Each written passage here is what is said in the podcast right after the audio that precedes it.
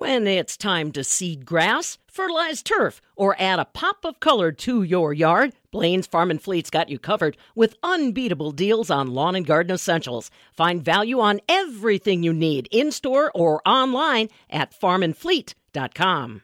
Now is the time to fill your fuel tanks and get your diesel needs secured for the fall. I'm Stephanie Hoff for the Midwest Farm Report. This is the word from Jason Schwantz. He's the Senior Vice President of Refined Fuels at CHS. He says prices will hike back up come fall, and fuel inventory is still not back up to pre pandemic levels. He explains why we've been experiencing such a whiplash in fuel prices from record lows during COVID to record highs a few months ago one of the biggest factors is just lack of refining capacity in the United States.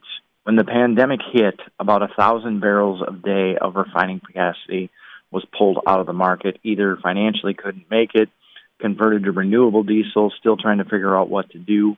But that's one of the biggest factors, you know. And then on top of that, you had low diesel fuel supplies because of COVID you know, nothing was going on. Supplies were lower. We didn't have enough refining capacity in there. That just led to low diesel fuel inventories. And people are still, you know, quite frankly, the economy is still pretty good. Uh, there is inflation, but people are still using diesel fuel. And we're just not able to get caught up because of that lack of refining that we have in the United States. There's a couple other things, too, if you look at it during the pandemic, you know, there's increased trucking demand. This has caused a lot of problems because there's just not enough trucks out there to get things where they go. You have the Russian invasion of Ukraine.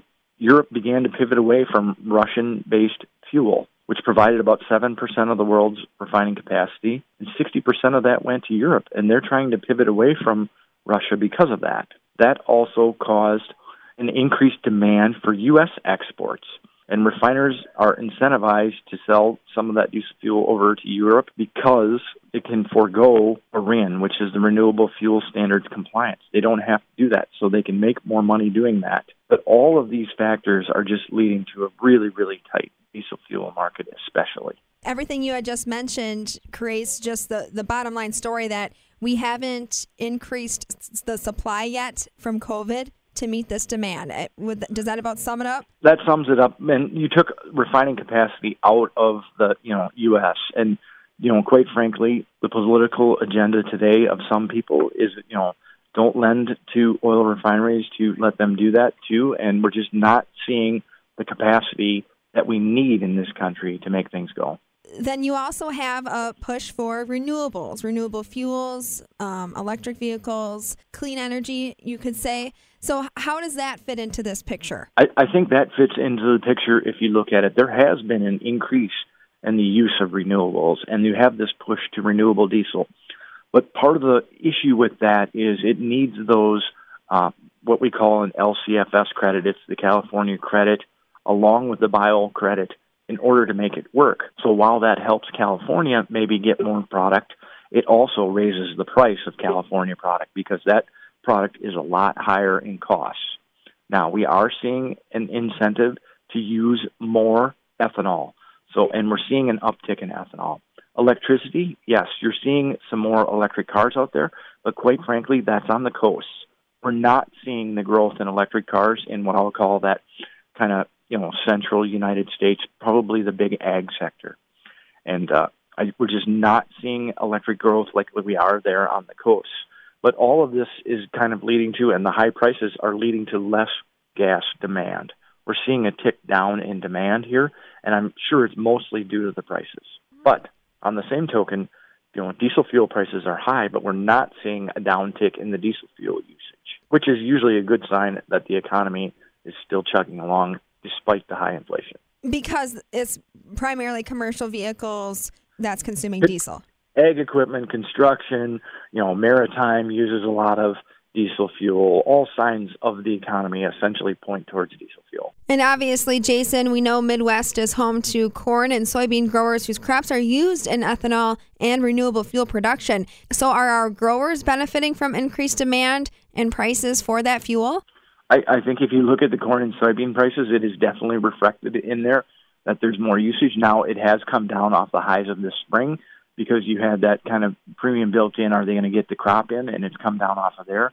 but I see prices remaining very firm with the corn and soybeans uh, due to this, you know, kind of increase in demand. Uh, renewable diesel fuel hasn't exactly taken off yet, but I think that's going to push more bean oil demand, and, and we're going to see more renewables used. So I do believe that is a growing sector. I don't know how fast it'll grow. Uh, the other thing is, if you see prices come down, quite frankly, that could contract, you know, on the ethanol usage some. It just depends where prices go from here. So now, Jason, why are we seeing our gas prices slowly start to trickle down? Uh, I think what you're seeing is the price of gasoline was just so high. You didn't see any contraction in driving until July. Then in July, you started to see, you know, hey, things are, people are, are they're not wanting to pay this higher price. So you're seeing demand contract. That also, when demand contracts, I think the supply kind of increases because we're not using as much, and I think that's why you're seeing prices come down some. Uh, I don't think it has anything to do with anything other than a contraction in demand. Therefore, the supply is catching up a little bit, so we're seeing the price come down. But quite frankly, that's only the case on gasoline. Diesel fuel is coming down some, not as fast, but uh, we're still seeing diesel fuel demand extremely high. So, where is your attention at right now as Senior VP of Refined Fuels? What are you looking at? What are your eyes on? For CHS, quite frankly, we got through the spring season and uh, it was a fairly smooth but late spring planting. What we're worried about is diesel fuel inventories are really, really low, and we're worried about the fall season coming up. You know, that's the big time where farmers and agriculture uses all kinds of diesel fuel, and and our supplies are not growing like they typically would in the summertime, and we're very concerned about that. We're helping, you know, we're prepping, trying to make sure that our refineries are producing all the diesel we can and we get it out there quite frankly, we're focused on making sure we have that product in place. This fall, we're also focused on making sure that we're preaching to customers hey, the price is coming down. You got a fall season. We know that's going to be big. Hurricane season tends to come in the fall. Uh, take advantage of this dip in the prices. Make sure your tanks are full. You know, make sure you get out there with the cooperatives and you get that premium diesel fuel in your tank so you're ready to go this fall when the ag season hits. That's really what we're focused on. Anything else top of mind for you that you want to discuss? Uh, you know, just that people should get out there, you know, work with your cooperative, uh, look at contracting, look at getting your tanks filled, making sure that you're you're prepared for this fall. That's all I, you know, really focused on. We got to, you know, prices are coming down. Quite frankly, in the fall, temp prices tend to creep back up because you get that fall demand. Uh, and we just want to make sure that people are ahead of this game because we know there's going to be some supply issues out there. Things are tight. They're not, you know, stocks and inventories aren't growing. And we just want to make sure that people fill their tanks, prepare as much as you can. You know, this season, this fall season, we really believe is going to be busy. Uh, we've kind of forgotten, and I mentioned this, you know, hurricanes tend, you know, season tends to be in October. Uh, I definitely hope we don't have any, but you, you know, you just never know and you want to be prepared. And, and I don't see this tightness in the market going away anytime soon. And just to remind folks, hurricane season is a problem because of the refining that goes on in the Gulf, correct? You got it. I think a, a little over a third of the U.S. refining capacity is in the Gulf, and it's that important of a place to, for the United States just to make sure that we have our product. Yeah, as we just witnessed over the past few years, natural disasters, pandemics, and geopolitical disputes all have an impact on our fuel market. Jason Schwantz, along with us, the Senior Vice President of Refined Fuels at CHS. For the Midwest Farm Report, I'm Stephanie Hoff.